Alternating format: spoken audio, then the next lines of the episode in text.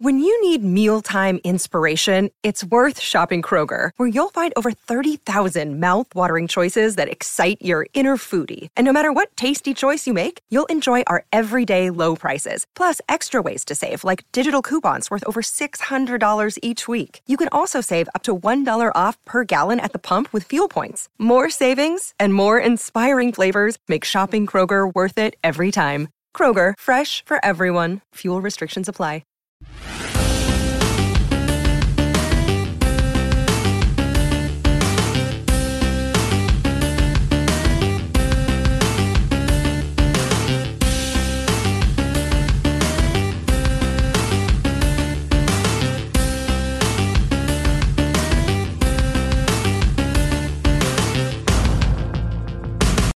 Welcome to the Ninja Turtle Power Hour. I'm Spencer Toon, I'm Keith McGuffey. And I'm Mike Templeton. And this week we're covering issues 61, 60, 60 61, and 62 of City at War. Says Well, parts, Yeah, Of Mirage, of Mirage TMNT City at War. nine. parts we 11, did it. We 12, are at the end of City at War. Yes. And the story of the Mirage TMNT. Like the one. Yeah, it's the the feather in the cap of volume one. It's it's weird that this this this is like the finale to Mirage, like Mirage Volume One.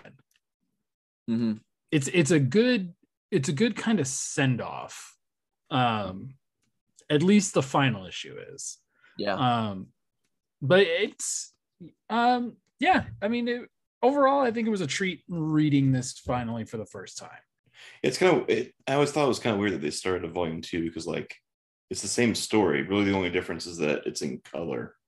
But like there have been Mirage issues in color already, so but it's I their mean- book, it's their decision. So it was during the 90s. So, you know, speculators market type thing, you know, issue Yeah. ones sell really well. You know, that's they're, true.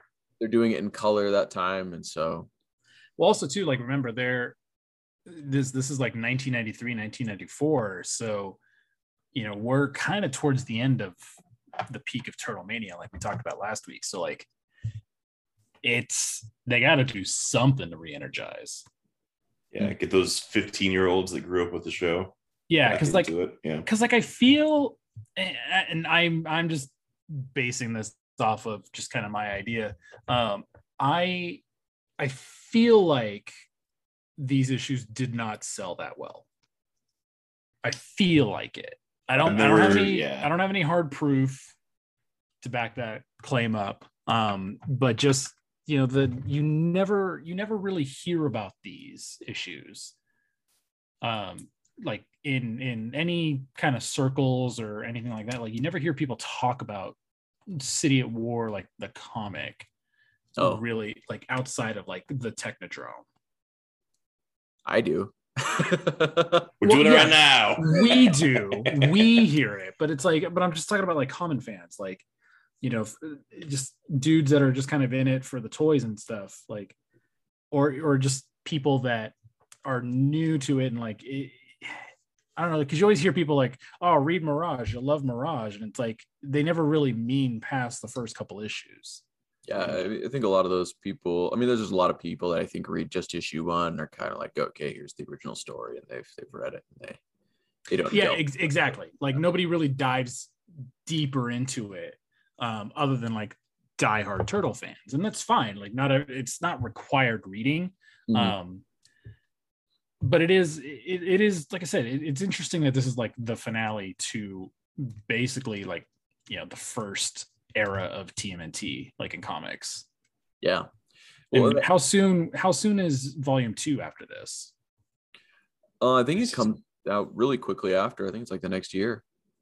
I think it's this. I think it's October of the same year, October or November of '93. Because I I just read think. I figured out that for the so the Savage Dragon crossover, I just read it this week, the first one, because I learned that you first have to read the Savage Dragon issue. It's like issue two, of. Savage Dragon, where he first meets the turtles, Mhm. and then it's then it's the book published by Mirage that I have that I got off of the Mirage website before it before it uh went down. Yeah. but we'll not. Which see our episode last week for news about Mirage. yeah but i so i finally read that and i think at the end of the book it does have some notes talking about how volume two is going to be starting and in color uh, and i'm pretty sure it was yeah like 93 is when it started Yeah, so volume one ends in August of 93 and volume two starts in October. Okay, and remind me again, like volume two is still Mirage, volume three is the image years. Correct. Okay. Yeah. Volume two is like Jim Lawson's book. Got it. Yeah. Yeah so it, what's really cool about these issues uh here in in volume one is that and even in volume two for the 2003 series is that you see a lot of the concepts and stuff that get used later in ninja turtles this is like the foundation for for all of it. You know including city at war you know city at war wasn't the foundation for like the movies and things like that in the 87 series because it hadn't come out yet. Hmm. but by the time we get into like 2003 series and 2012 series a lot of that a lot of it's the foundation for those different animated shows and and where you'll kind of see a lot of the concepts and stuff emerge from Yeah, like it's it's kind of like I said, it's it's good to have the context of like where this kind of stuff came from and seeing seeing how like the original vision for how the story was supposed to go. Because I'm familiar with the 2012 version. Um, and it, it it's different, but it's like you can feel the same beats. yeah Mhm. Yeah, they definitely hit a lot of those same same story beats with you know city at war and uh they actually adapt the splinter and rat king back and forth of these in, in an episode That's a good episode too. The Yeah. giant rat monster that attacks them. It's really cool. makes me want to like go rewatch them. Kind of kind of bummed I didn't go rewatch those City War episodes before doing this again, but it's So I'll just take a break and go watch it real quick. sounds good. Meet Oh, back meet back here in an hour. all right well guys how about instead of going and watching something let me tell you a story Well, before Oh, we do, this episode is brought to you by Totino's Pizza Rolls, the official pizza roll of the Ninja Turtle Power Hour. We're not being sponsored. I'm just eating dinner. Oh. For a minute there, I thought you actually like you know reached out and and there. But no, yeah, way to Totino's- hide the lead, dude. Totino's Pizza Rolls. If you guys want to sponsor us, that's what your ad could sound like on the Ninja Turtle Power Hour. Yeah.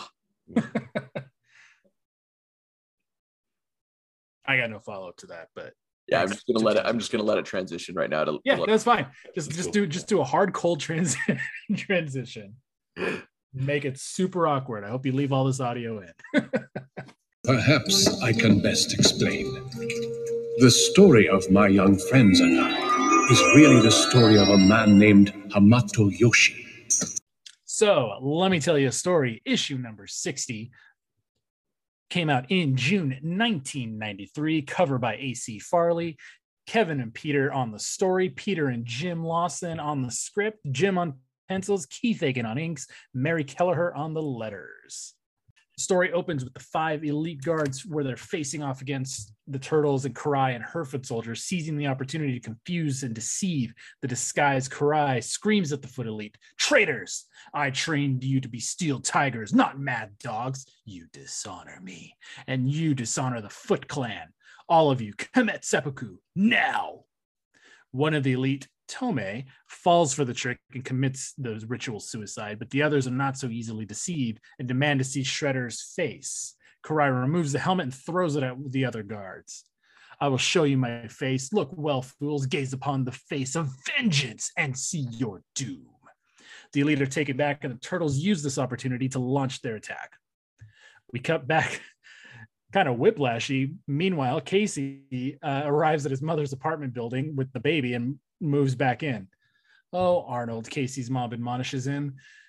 What did you do? Go and get some girl pregnant? Not exactly, Ma. Can I come in? Sure. Moving back in, are you? Maybe for a bit. The two kind of catch back up before Mrs. Jones uh, beams down at the at the kid. So what do we have here? Oh, what a cutie pie. That's Shadow, my uh, daughter. Casey says. Shadow, jeez. Let me guess, you named her. Casey jokes a little bit. Yeah, sure did. And don't call me Arnold, he says. The turtles and the elite are battling furiously. Foot soldiers are armed with submachine guns and firing everywhere, but most of them are killed by the elite guards. April, another cut back tonal whiplash, is seated at a restaurant where she's just circling a real estate page. We cut back to the old man who's peering out of the window of the hospital. He walks away from it, needing no assistance this time, and sits on his bed. Cut back to the action where Leo takes out one of the elite guards, but another one has cornered Karai. Raph and it, Raph has his hands full with one of the other guards who's util, who's using a chain, but then the turtle defeats his opponent. Karai leaps onto a lighting fixture to escape her foe, but it pulls her out of the ceiling, but it pulls out of the ceiling and sends her down to the floor, where the foot dives on her, but is slain when Karai uses the lamppost to impale him as he comes down. Outside on the roof, Donatello is searching for another guard, the who sneaks up on him and kicks him to the floor, breaking his leg, and then kicks him off of the roof. Karai has her hands full as another elite guard attacks her. You profane the image of our master Shredder, the elite guard growls as he punches Karai in the face, knocking her to the ground. And for that, you must die. Bum, bum, bum. Pretty high energy. Yeah. All right, well, uh, let me tell you a story. This is TMNT number 61, originally published in July of 1993. Story by Eastman and Laird, script by Lawson and Laird, pencils by Lawson, inks by Jason Temujin Minor, letters by Mary Kelleher, tones by Eric Talbot, and cover by AC Farley. So Donatello lies on the floor the second time around and sees the Shredder Elite about to kill Karai. He can't reach her in time because his leg is broken. So in desperation, he picks up picks up a nearby gun and shoots the Shredder Elite. He then throws away the gun in disgust. Uh, we cut to April, who's meeting with uh, Mrs. Jones about buying a rental property. Mrs. Jones leads April to the basement of the property to meet her son, the maintenance man. Turns out it's Casey. Uh, they reunite and share a hug. Back at the second time around, Leo is battling the last of the Shredder Elite. They have an epic brawl, crashing through several floors and walls. Leo slices the elite's abdomen and is then able to wrestle him to the ground and break his neck. Uh, we see the immigrant in the hospital preparing for his discharge. A little interlude there. Back at the second time around, the turtles attend to Donatello's broken leg. Karai says she owes them a great deal, but the turtles say that as long as the Foot Clan honors their truce, she owes them nothing more. Karai says after the Foot Clan re- reorganizes, she will go back to Japan to spread her daughter's ashes and tells the turtles to use this opportunity well. Leo says they will. The end. Man, here we are starting to wrap up. I'll finish us off with the final issue. So, this issue was first released in August 1933. The story is by Kevin Eastman and Peter Laird. Script by Peter Laird and Jim Lawson. Pencils by Jim Lawson. Inks by Keith Aiken tones by Eric Talbot, and letters by Mary Kelleher. So we end up seeing April and Casey head back to the Northampton house and settle in it for a little bit. The turtles show up and surprise them one day, and Casey and April have rekindled their romance. Uh, everyone recounts what has happened to them except for Splinter. He's off in a cave with Donatello. Uh, and he's kind of living like a hermit ever since his experience with the Rat King and seems a little bit off and they can't really get details from him. Uh, er, before they, everyone decides that they're going to leave to New York, except for Donatello and Splinter. Uh, they'll stay back in Northampton, and April has left the house open for them. April ends up before they leaving before they leave. April ends up confessing to Splinter that he's always been like a father to her, and he ends up coming out and hugging her and calls her daughter. We end up finally ending with Nate uh, moving into a new apartment provided, um, I'm pretty sure, by the government, some sort of housing for him. And he looks out of the window with kind of a forlorn stare. The end. Guys, we did it. We're at the end of volume one. Woo! There's no more Ninja Turtles after this. It's done. we did it. We finished Ninja Turtles. Right. Next week we'll be reading the Ninja Turtles. Next week we'll be back to Ninja Turtles. but no, it, I mean, we did it. Like it, this is the finale to essentially that the era that started Ninja Turtles mm-hmm. in comics. Anyway, yeah, it's just I don't know. it. I don't know. Let's go to second time around. Go to second time around. Definitely. Hey, uh, nice junk. So, fun little Easter egg. If you look at issues 58, 59, and 60 all in a row, if you line them up, it kind of makes a little action scene. Like it starts zoomed in on Leo's face. Then we zoom out Oh, to like see all four like a turtles. triptych. Yeah. We zoom out to see all four turtles. And then the last one, you see that they're surrounded by the Shredder Elite Guard. It just makes a nice little three panel little comic there. It's kind of cool. Wow. Just showing off the fact that uh, you have the all the original comics, huh? You're able to put them right next to each other. yeah, yeah, yeah. Yeah, no looks wonder I really never good. noticed it. I only have two of those. Ah. Oh. Speaking of having the originals, there's a lot of ads for other Mirage projects at this time in these uh, issues. You know, we've had Usagi Yojimbo. There's going to be another Space Usagi, Pioneers, Xenotech, Stupid Heroes, crossovers with Flaming Carrot and Savage Dragon. Um, if you're curious about all that, I put it up on our Instagram. So go check our, our Instagram if you want to look at those ads. Yeah, they're pretty cool. Yeah. Yeah, another thing is this is the first time Casey gets called Arnold. When he sees his mom, she calls him Arnold, which does kind of create a continuity error because they originally called him like Casey Bernard Jones back in Yep. the Unmentionables. And I think we Oh, did. yeah. I think we did talk about that. How it's only Bernard in like that story, and then Arnold is kind of the canon, Yeah, accepted canon. yeah. So is his name Arnold Casey Jones or Casey Arnold Jones? It's Arnold I Casey Jones. yeah, I, I think it's Arnold Casey. yeah. He goes by his middle name. Okay. Mhm. Yeah. So the reason why they did that is it's kind of a, a nod and kind of a joke based on AC Farley's name because he AC Farley goes by, Craig, Oh, but his He goes by Craig. Yeah. Yeah. but his first name's Arnold. I mean, Oh, it's like me. Mike isn't my first name, so What? Yep, that's my secret. Wow. One you'll take with you to the grave. Uh, I mean, uh, some select people know, and it's always surprising when they hear what my first name is. But anyway, Our friends, the sorceress. Yeah. right. Yeah. Why doesn't Teela know? She works with He Man all the time. Our friends, the sorceress, man in arms. Yeah. Go. yeah. You trusted Orko with that, but not Teela? Come on. and Cringer. And Cringer. Yes. Yeah. Well, I mean, he mentioned. Ooh, speaking of today, the new He-Man and the Masters of the Universe cartoons on Netflix.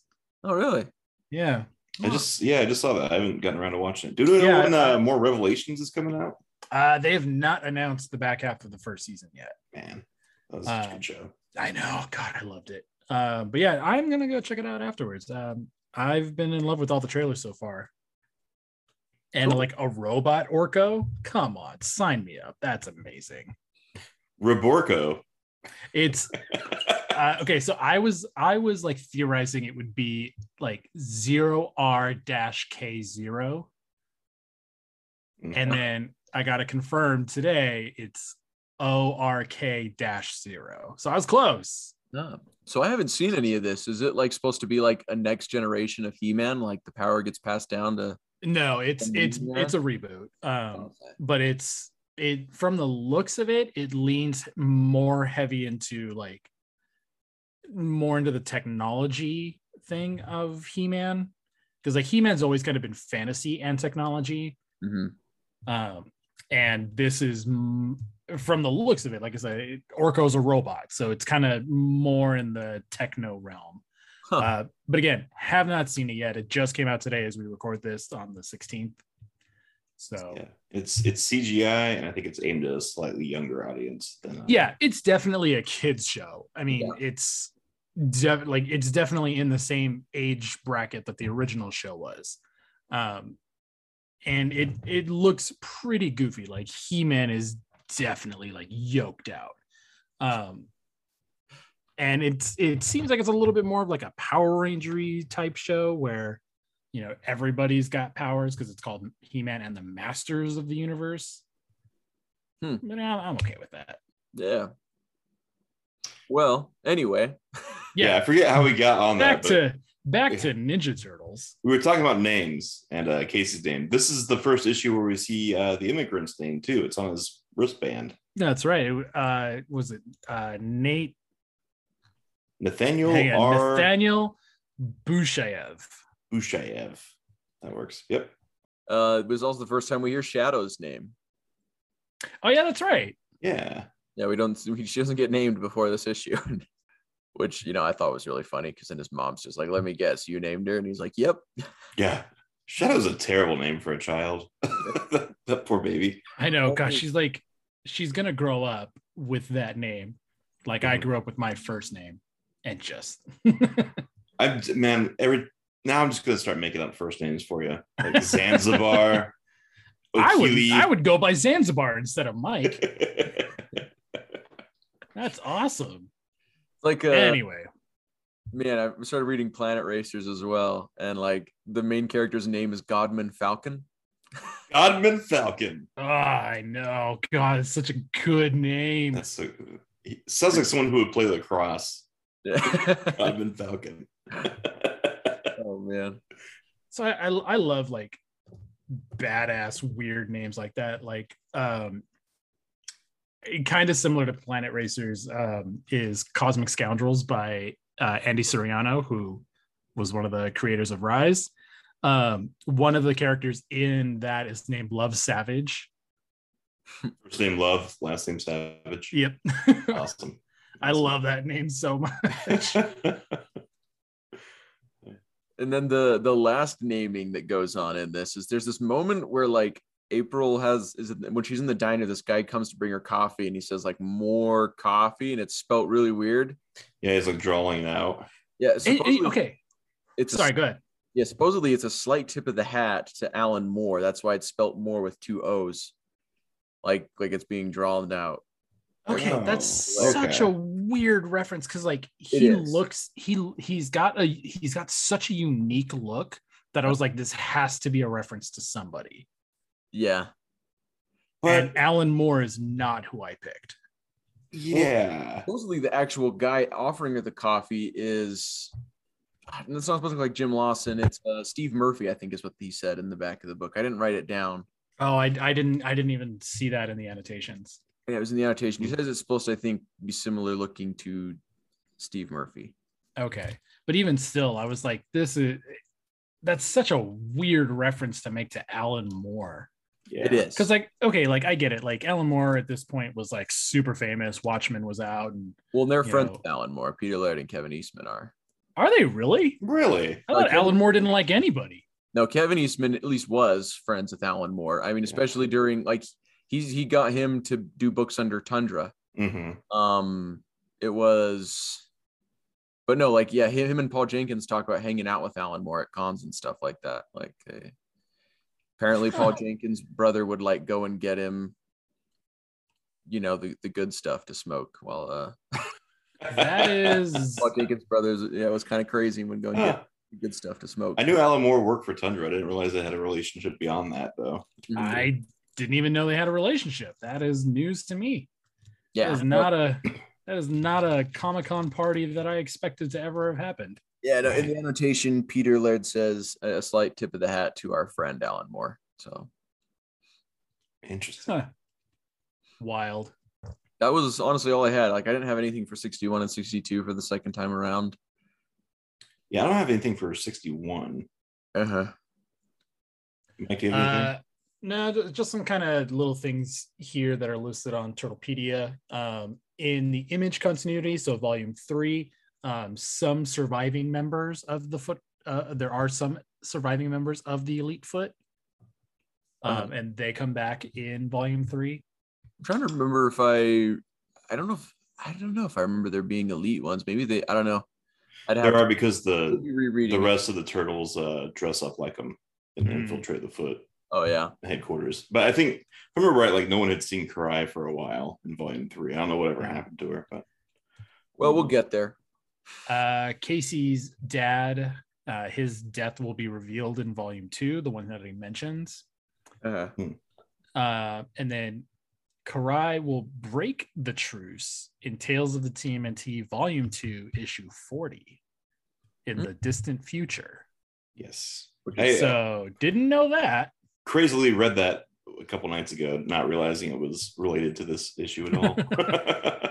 Well, because we were just talking about like how, like, is this the truce that they break in um in the last Ronin? Yeah, I, I think it's at least inspired by that truce. It's definitely its own universe, though. It's like how many truces is Karai making? Yeah, but they yeah well they were originally planning on making this story uh making this all turn into the last ronin so like they totally changed the story beats and stuff for you know kevin eastman has gone through and edited it and made it its own universe but this was supposed to turn into the last ronin eventually the last yeah. you're working on trying to make it the story reach that point and you can already kind of see it you've already got donatello spending more time with splinter uh, and kind of off Oh yeah, that's a good connection to yeah uh, the final issue. Yeah. interesting. Huh. It- But then you it's- got you got volume forge gets in the way. I mean, volume four, I think was, you know, he's possibly maybe going to try and take it that way. He also might have given up at that point on trying to set up the last Ronin. Um, and, and the other thing that is is there is like with with Tales of the TMNT Volume Two, like Peter Laird says, there's a lot of it that he didn't even like.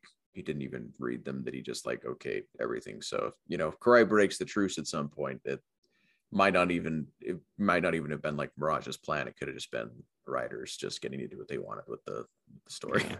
Yeah, the only thing I have for 62 is that in the letters column, the the guys say that the robot that was unleashed on the bus a couple issues ago.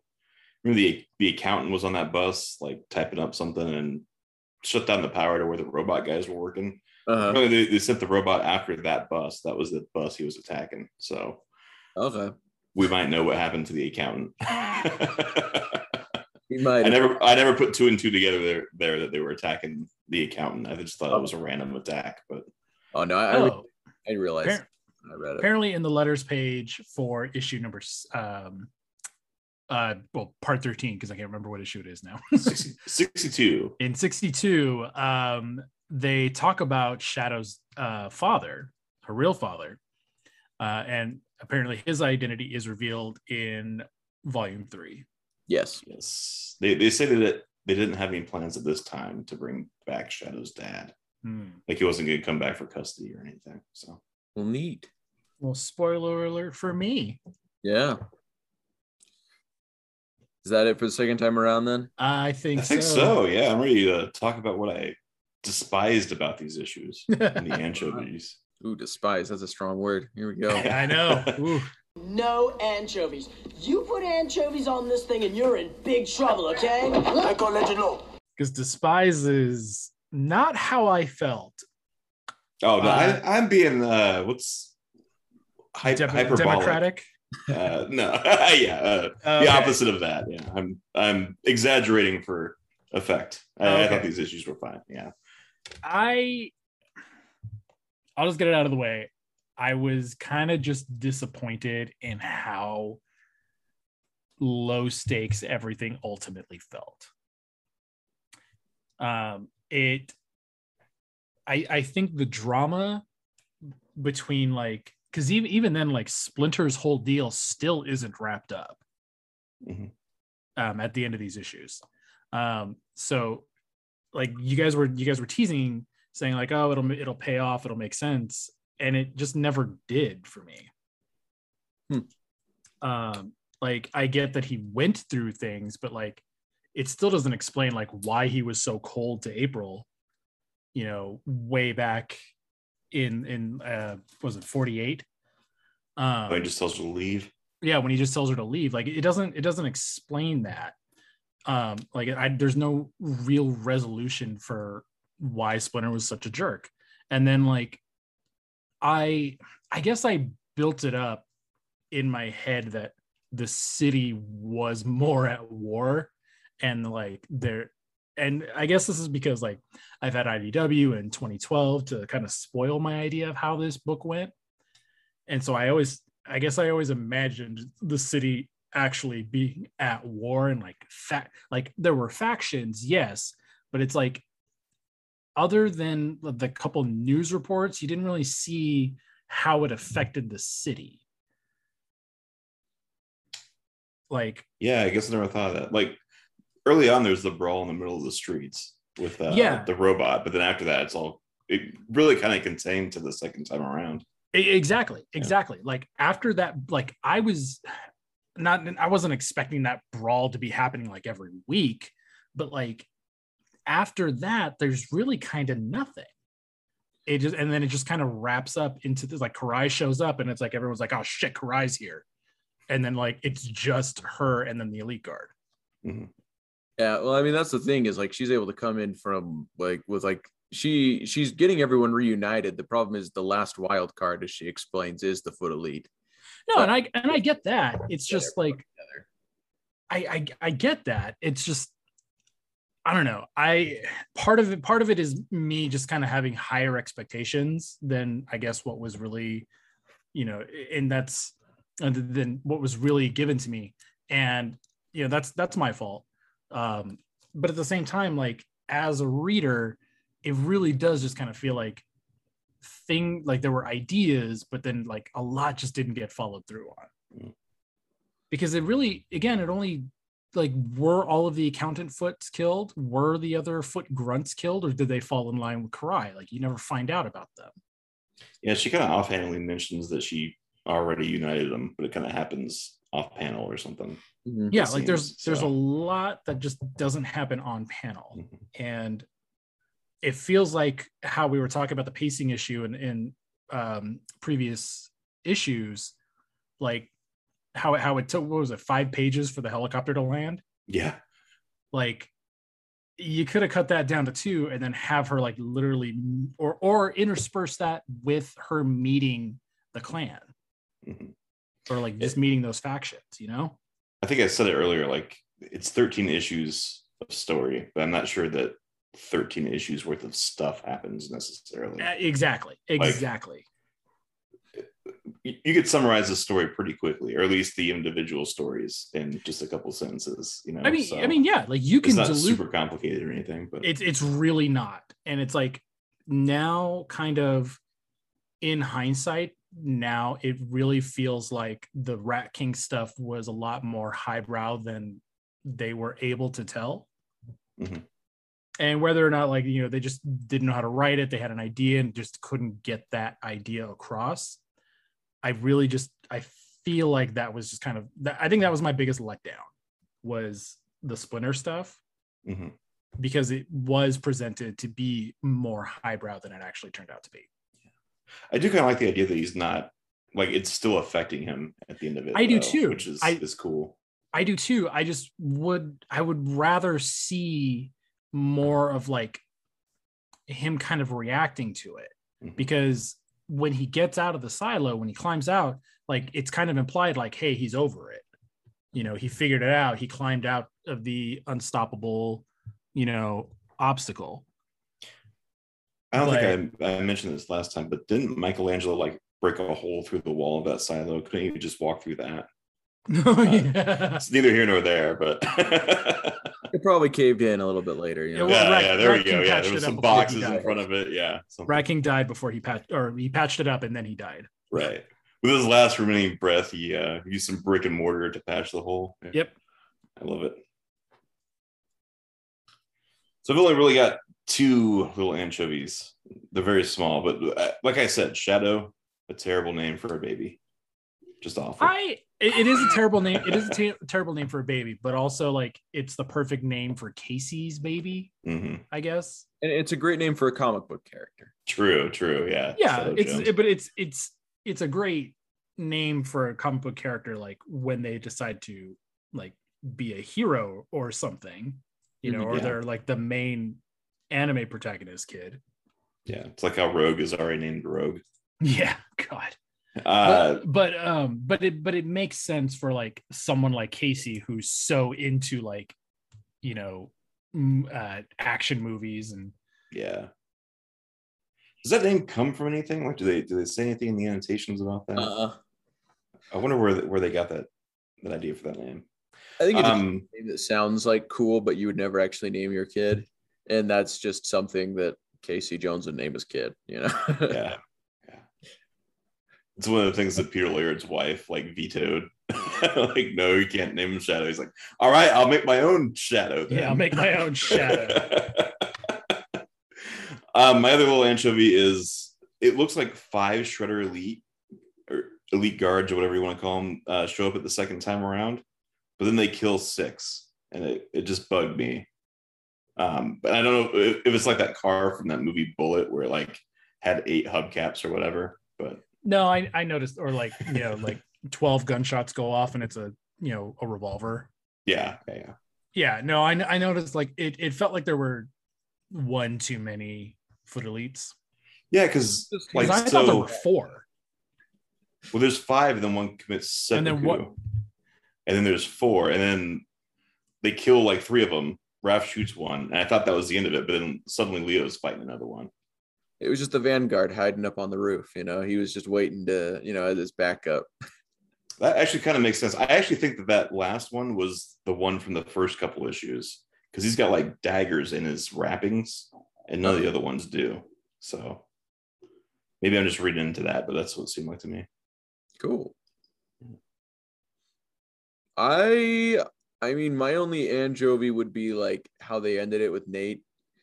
Uh you know, like Kevin Eastman kind of says it's supposed to kind of almost be a bittersweet thing, but I'm not really quite sure like why they have Nate just looking out the window forlornly. Like it feels like a really like good, like happy, solid ending to the story. And then Nate happens Don't and look sad, you know. and looks sad, and I'm kind of Yep. just like, what? 100% like and peter said it i don't know i can't remember how many issues ago they should never have done nate yeah. just should never have put the put that story in there. Yeah. it doesn't work. Yeah it, it didn't really work super well. But at the end of the day it doesn't for me it doesn't ruin anything but at the same time it's it's just kind of weird. And it does kind of make the ending feel a little bit off. You know if you just cut it off before nate is there then i feel like it kind of just makes you like happy. It's a nice little ending. Yeah, what happens right before we get to Nate?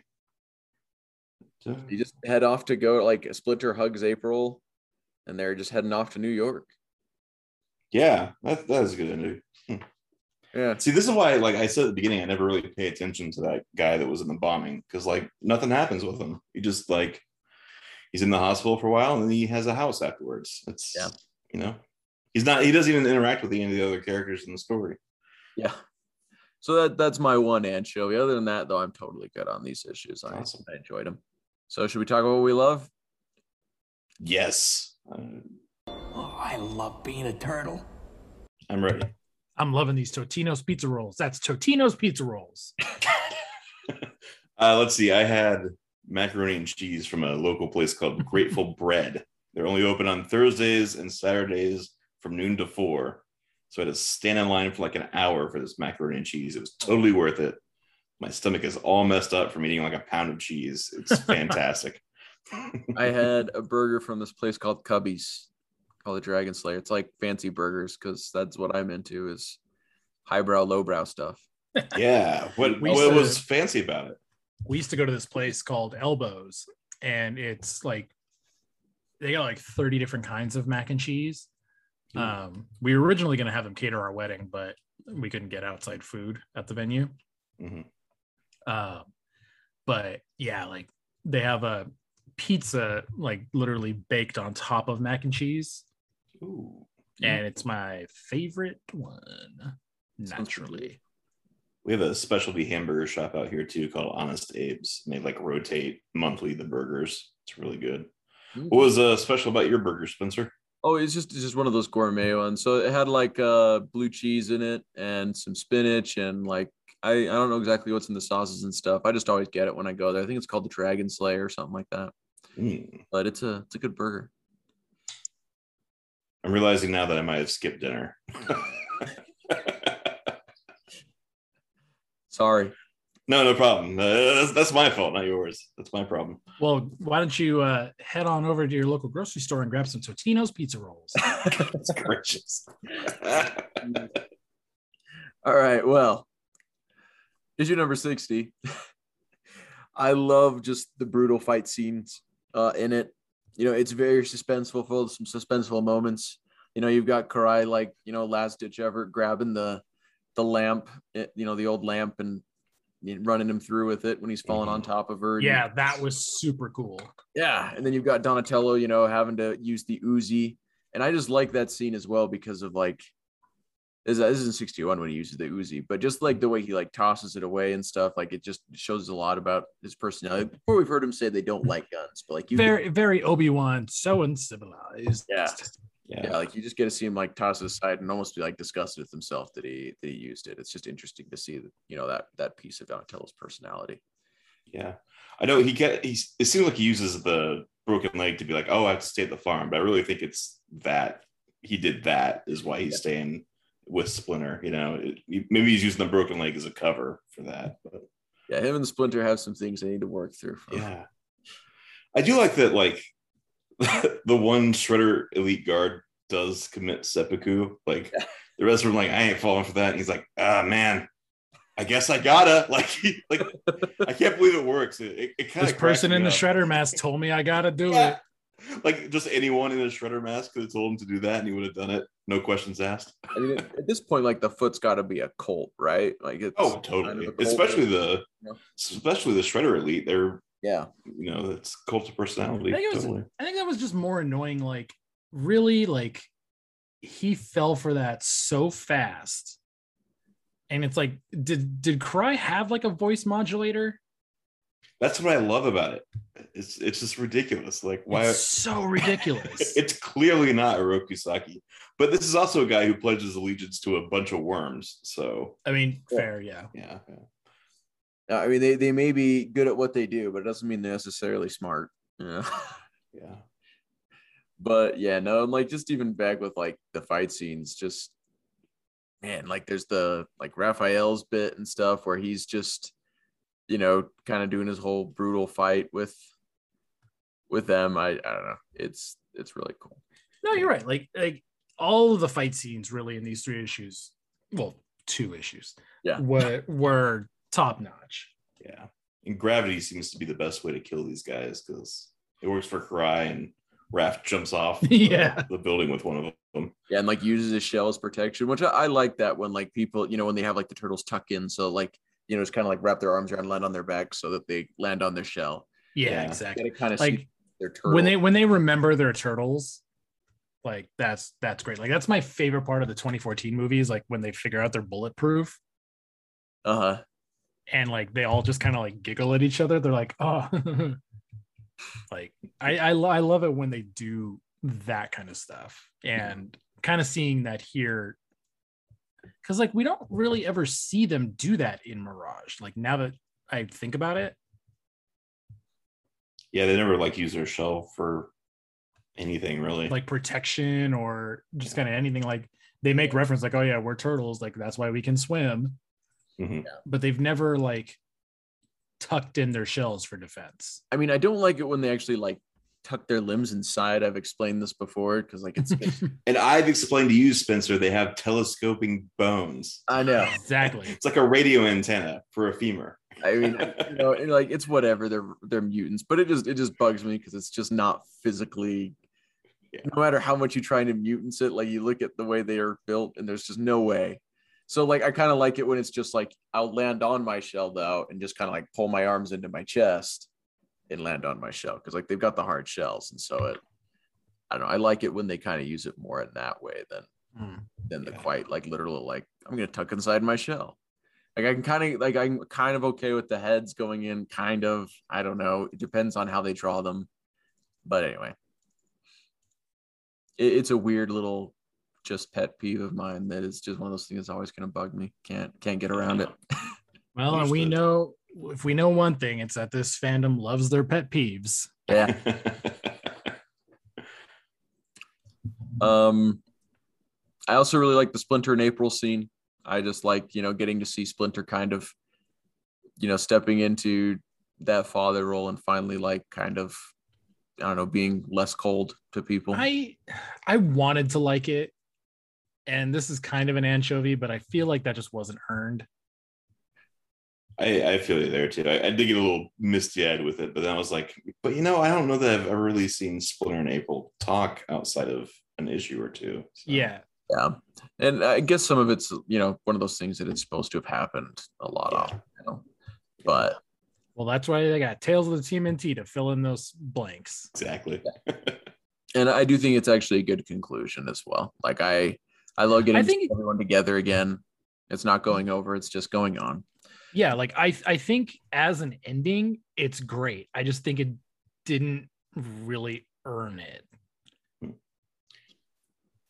and it's like did they tell splinter about the truce I mean, yeah I yeah, don't.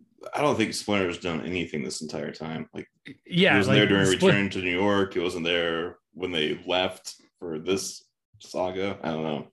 I mean, I imagine they told them when they brought Donatello in with his broken leg and had to Probably, yeah. What happened? i mean would splinter have cared at that point I like too, like them getting back together is just like it's as convenient as it needs to be. Like Yeah. April happens to be buying the exact place that Casey's living at, and uh, oh and then god like they're swimming in northampton and then the turtles just happen to be in the river underneath her and pull like a jaws moment I mean, I, do, I think they were just heading to the house. And then they see April and they're like, "Oh, I'm gonna go scare her." And so they, yeah, yeah, I, I figured that too. you know, I, i didn't realize that was april at first and then i was like oh wait I said it before. Leo is like kryptonite against shredders. Like he kills two in this issue. He killed five in Return to New York. He's one and zero against mutant shredders, and he's two and zero against Oroku Saki. Yeah the guy's batting a Leo, thousand. man. I know he's extending his record against uh, the higher ups of the Foot Clan. I mean, that's why that's what makes them so special. It's why they're the I know. Ninja Turtles, man. I gotta say, uh, oh, Mike, is that why? Yeah. Mike and Shadow are like the cutest thing in the world. Like, Yeah, like that was pretty cute. That like immediately, that's who they both gravitate. Like they both gravitate towards each other. Yeah. Like I like that. So yeah, I mean, that's kind of all I really have.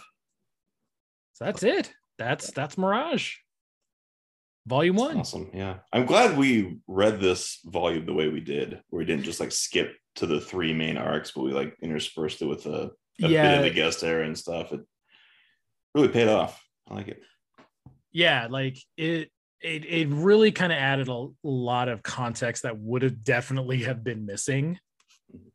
Um, which is kind of the you know the hindsight of things. Like you know they realize that oh there was some stuff that didn't pan out, so we got to add more story there. Um, with you know all those future tales issues. Um, but it's it, it it's nice to like have finally read this. Like I keep I keep saying like it, it's you know it's probably the biggest storyline in Mirage Volume One, especially. Definitely. Yeah. You can check that little box now. I can. I've read volume one. Yeah.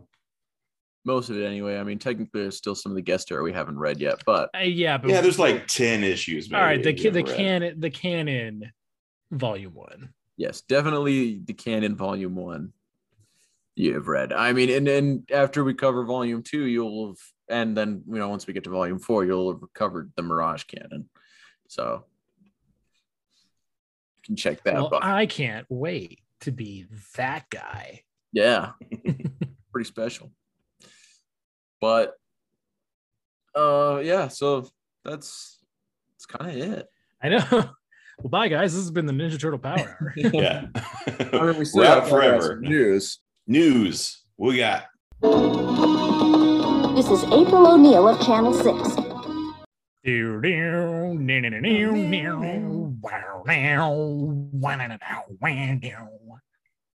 Wow, that almost went like Western there. That was now that was like the SWAT Kats theme. Oh yeah. That's that's what I was invoking. Okay. I haven't I I felt felt it. SWAT Kats theme, so I missed. Oh, dude, it rocks. Especially the second theme. That's the one. All right, I'll have to look into that. SWAT. Uh, Uh, isn't uh, Barry Gordon one of the SWAT kats? Uh he is. He Yeah. is um uh Razor, I think. He's T-Bone and Razor. T Bone and Razor. Boy, Ah, what a been time to be alive. Uh, it's been a minute. Don't mind me totally looking totally looking it up. Barry It Gordon. is T-Bone, else, T-Bone and Razor. what else is I Barry was right. Gordon voice or do? He's Donatello. Yeah. Oh, okay. All right. Yeah, yeah. And Razor was the small, like mechanical genius of the SWAT kats. Ah, So Barry Barry definitely was uh typecast a little bit. Yeah, kind of like uh, what's his face? Yeah, just like him. Yeah. just like him, just like what's his face. I mean, there's there's like three different people I'm thinking of specifically right now that like two of them are in Rise. Oh, Ben Schwartz. Oh, like Ben Schwartz. Ben Schwartz Yeah. and yeah, Ben Schwartz is totally typecasted. Same with Greg Cipes uh, and Josh Brener. If you- Josh Brener, I feel like has a little bit more range, but yeah, you're right. Which But one's Josh Brener? definitely, uh, he's Donatello in Rise. Oh yeah, yeah. Um, but Ben Schwartz, like you get Ben Schwartz because you want Ben Schwartz. Like you don't want another character. yeah. like With Leo, Leo, voice. Dewey, and Sonic the Hedgehog are all three the same character. yeah, and, and so was Randy Cunningham, ninth grade Yeah. ninja from Disney XD. If you ever watched Uh, it, you're right. yeah, yep, he's it's yeah, it's all the same character. So this is the news this week. Uh no, the Yeah. news is that the last Ronin is finally coming out the day after this episode releases. Number four. Yeah, Blood and snow. Or in your- Finally, If you pre-ordered it, it'll be in your hold box. But if not, it'll be on shelves for Yep. you to purchase. or go subscribe to the Last Ronin on Comixology, Mhm. and it'll be right there in the app for you. Yeah. However you like reading your comic books, it's going to be there and ready for you to read. I'm going to go pick it up from my comic shop, like on my lunch, read it, and then come home and record. Nice. Yeah, I've got I've got school, so I'll be down that way for for my schooling, and I'll be able to pick it up. I'm stoked. Yeah, I'm. St- God, feels uh, it's, it's been almost four months. Uh, No, it's been four. Yeah, just under four months since issue three. Crazy. So I gotta reread uh, issue three. I I know. I'm gonna have to. I'm gonna have to reread uh, one, two, and three just to kind of refresh it. Yeah, Um, but guys, if you have not listened to our other Last Ronin episodes, uh, it is going to be a spoiler heavy episode. So um, feel free to read the issue, and then you'll have you know five days to read that issue, and then jump on with us next Turtle Tuesday. But yeah, we're gonna be jumping into everything as much as we can. Um, everything that we notice in the issue, getting that old analysis machine going. yeah, we run a lot of computer simulations and and whatnot. To, Yep, gotta find gotta find, Find all the every references, egg, every yeah. reference as, as much as we can. Right. And Which I think now, hopefully, uh, since I'm more well versed in Mirage, I'll be able to see more. Yeah. Yeah, no, definitely. Like it, it like seeing Mirage really does, like I said, like helps you see a lot of the story beats that are hit uh in the cartoons. It also helps with the last Ronin. You know, th- you know about the truce that's already happened, how, like why they have a truce with Karai is because there's Yeah. some sort of city war arc that happened where they helped her.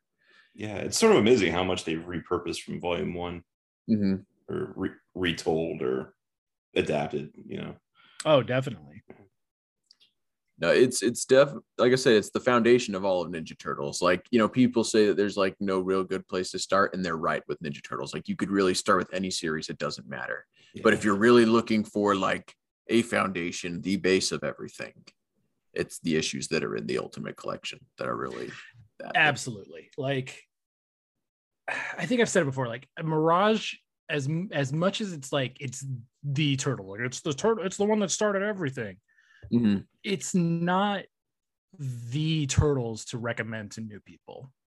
Yeah. it really isn't is and it's i would almost like if if somebody came into ninja turtles and like just wanted to start um the two i'd recommend would be 2012 and uh the idw book. Yeah, no, like, as much as as much as i love rise rise rise is very particular and you need a very specific kind of person who's into that kind of stuff. Mhm. Yeah. um and 2003 2003 is good but i think it gets it gets bogged down a lot and i don't want to trash 2003 um but it, it's it to me i think 2012 is stronger yeah for I, I would kind of just for me i'd gauge the person you know kind of as as in like what they like. You know if people like more of a a because I, I just feel like the nick series is a bit more aimed at kids and is a bit more it's just more nickelodeon-y than the two oh yeah i mean abs- abs- it absolutely is. And so um but i on think it I think it captures the spirit a little bit more. Yeah, I don't know. For me, I don't know. I guess it, it's because I grew up with the 2003 series, and so that's kind of what set my my base. But I think for me, it, I'd say that it depends on the person's personality. I mean, I grew up with the 87. I'm not recommending it. Well, yes, I grew up with the 87, but like the 2012 series is closer to that spirit of the 87 series.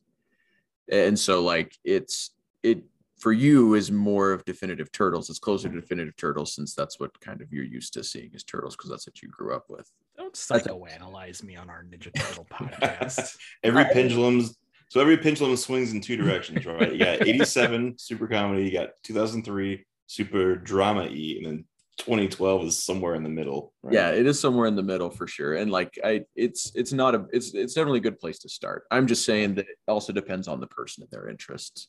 Oh yeah, obviously. But that's but that's why like if somebody if if I got somebody that was more into like eh, you know someone a little bit older, I would assume that they could read a comic and be like just read IDW.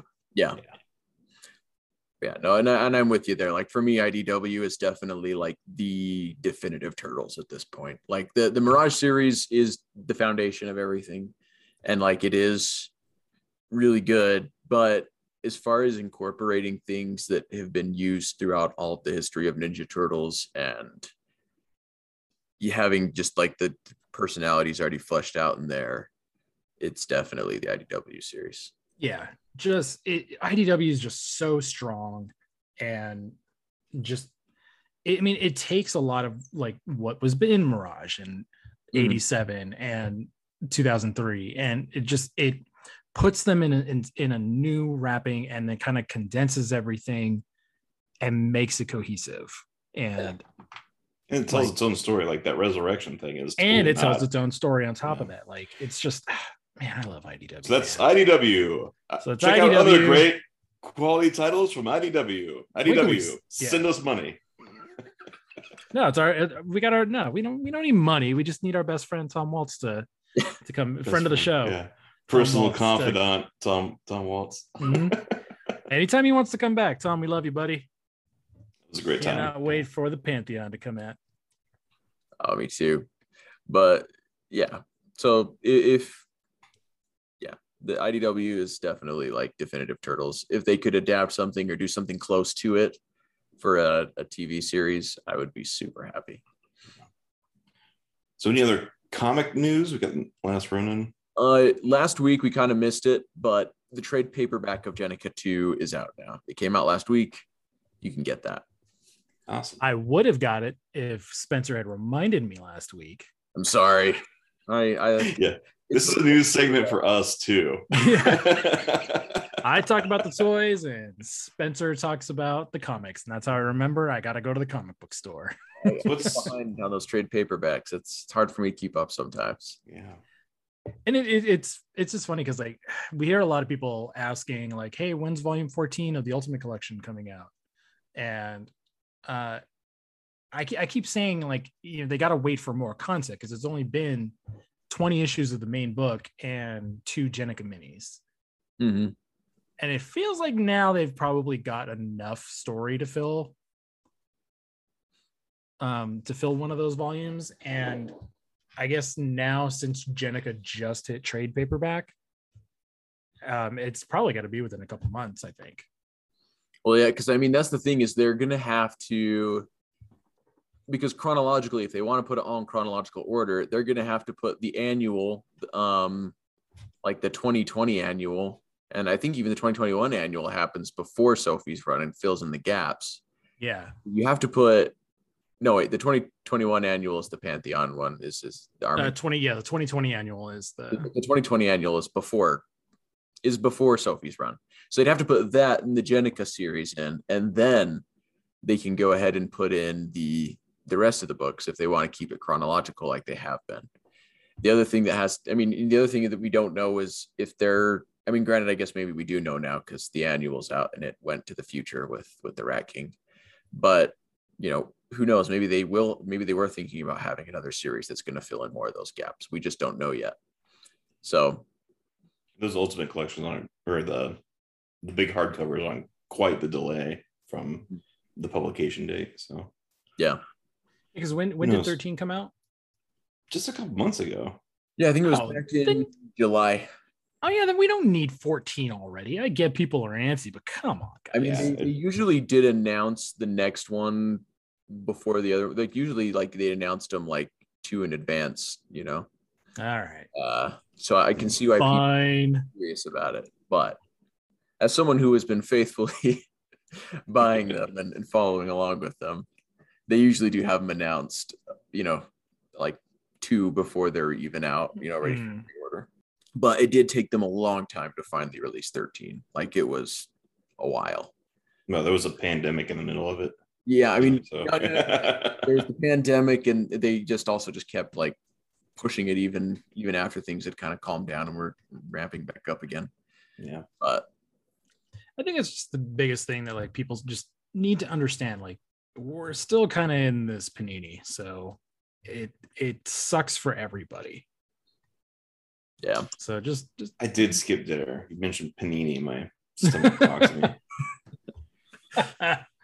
All right. Well, uh, in toy news, then uh, NECA this past Turtle Tuesday uh, revealed the final loot crate figure of their series two, um, and it is Don the Dark Turtle. Uh, from an episode I don't remember of the 87 series, but it's Donatello uh, in full Batman regalia.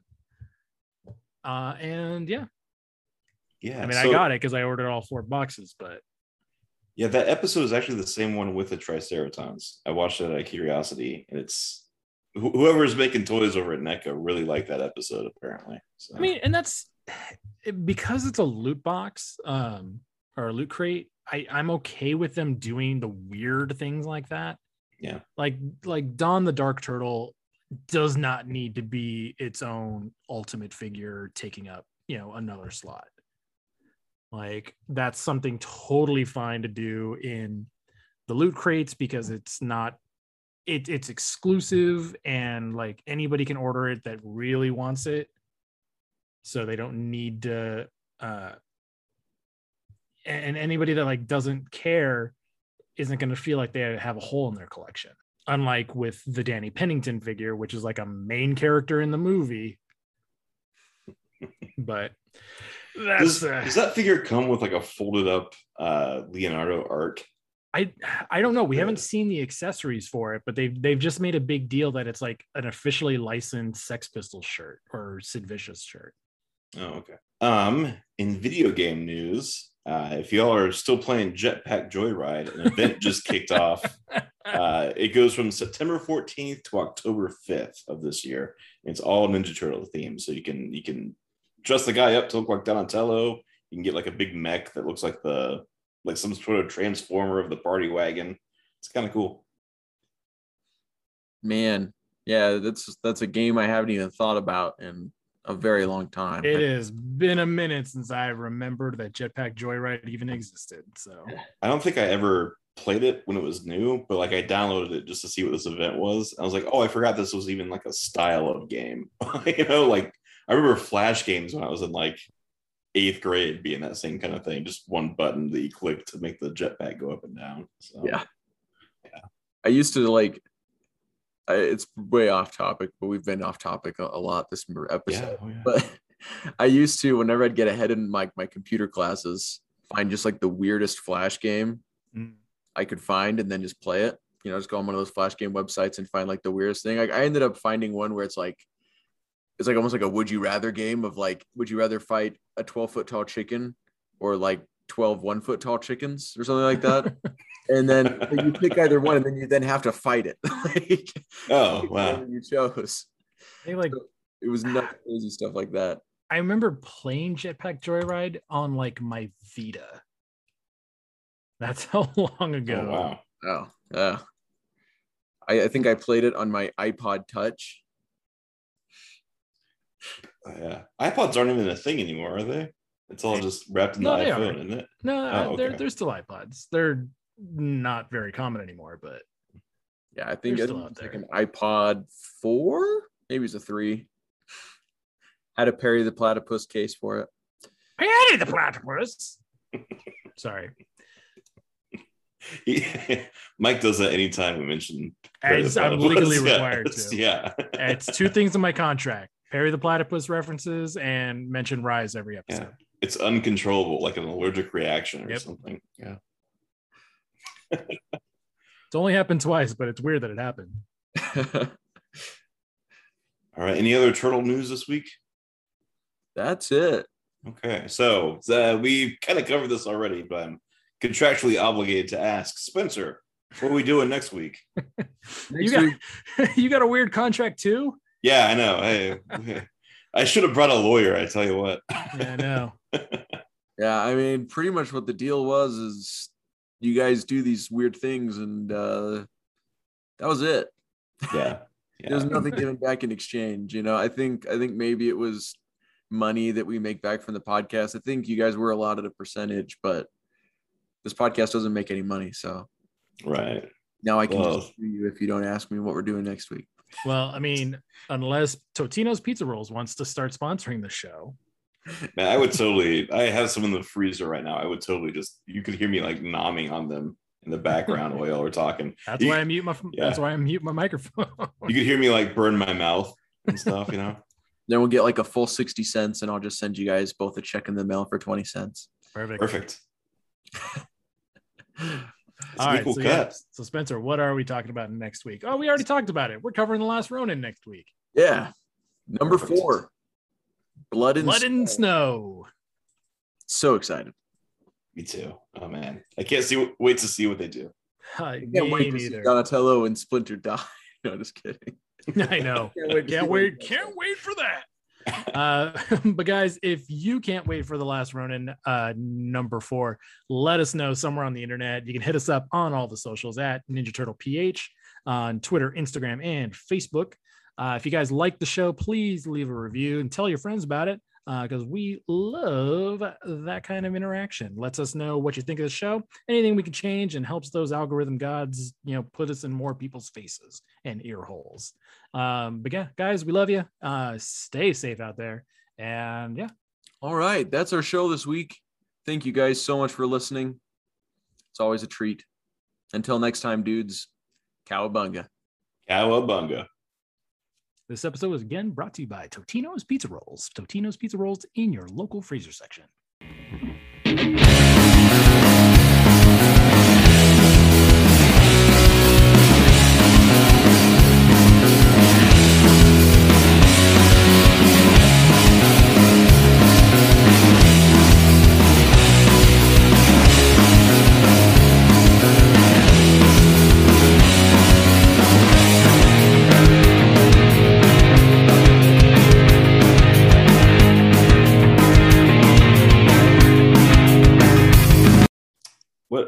Flavor of pizza roll are you eating?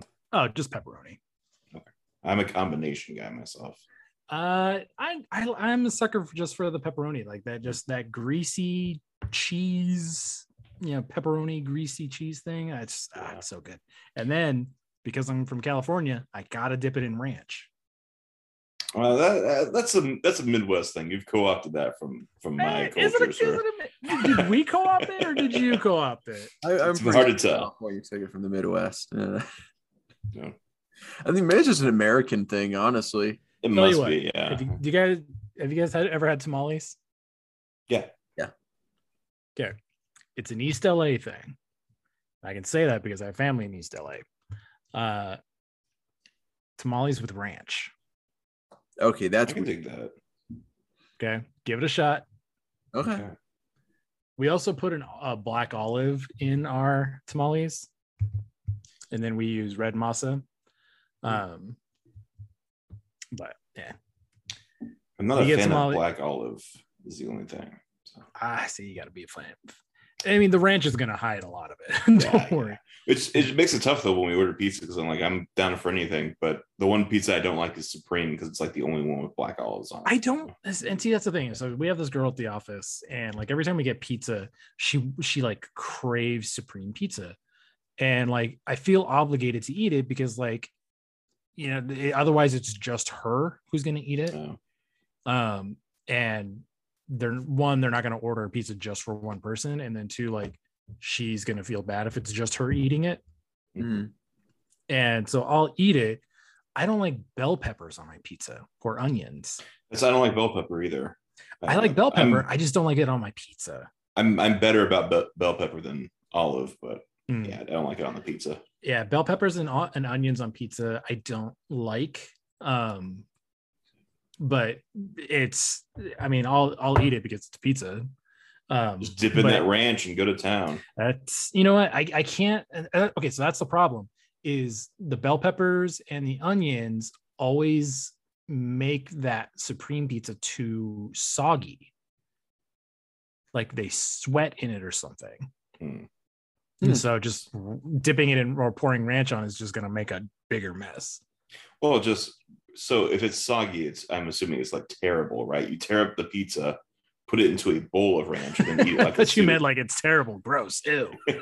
no, it's terrible, as in I can tear it. Mhm. Mhm. Um, I mean, you can. Uh, I don't like to tear my pizza. uh, I mean, at least in when it's in slice form like that.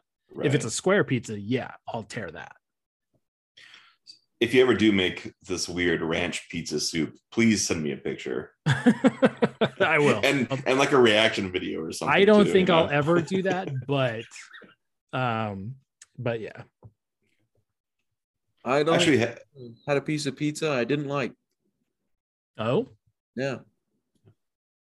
even Can you tell us pineapple. about it, or you just Oh, I love pineapple on pizza. That's my favorite. yeah, same here. I used to really like it. And I I don't know what happened. Hawaiian Hawaiian Taste buds pizza. change or something. Hawaiian pizza, love it. Yeah, no, like I mean, Kevin Eastman now has me hooked on ham, pineapple, and and jalapeno. There you go. I, Ooh, I have that. not tried it with jalapeno. It's good.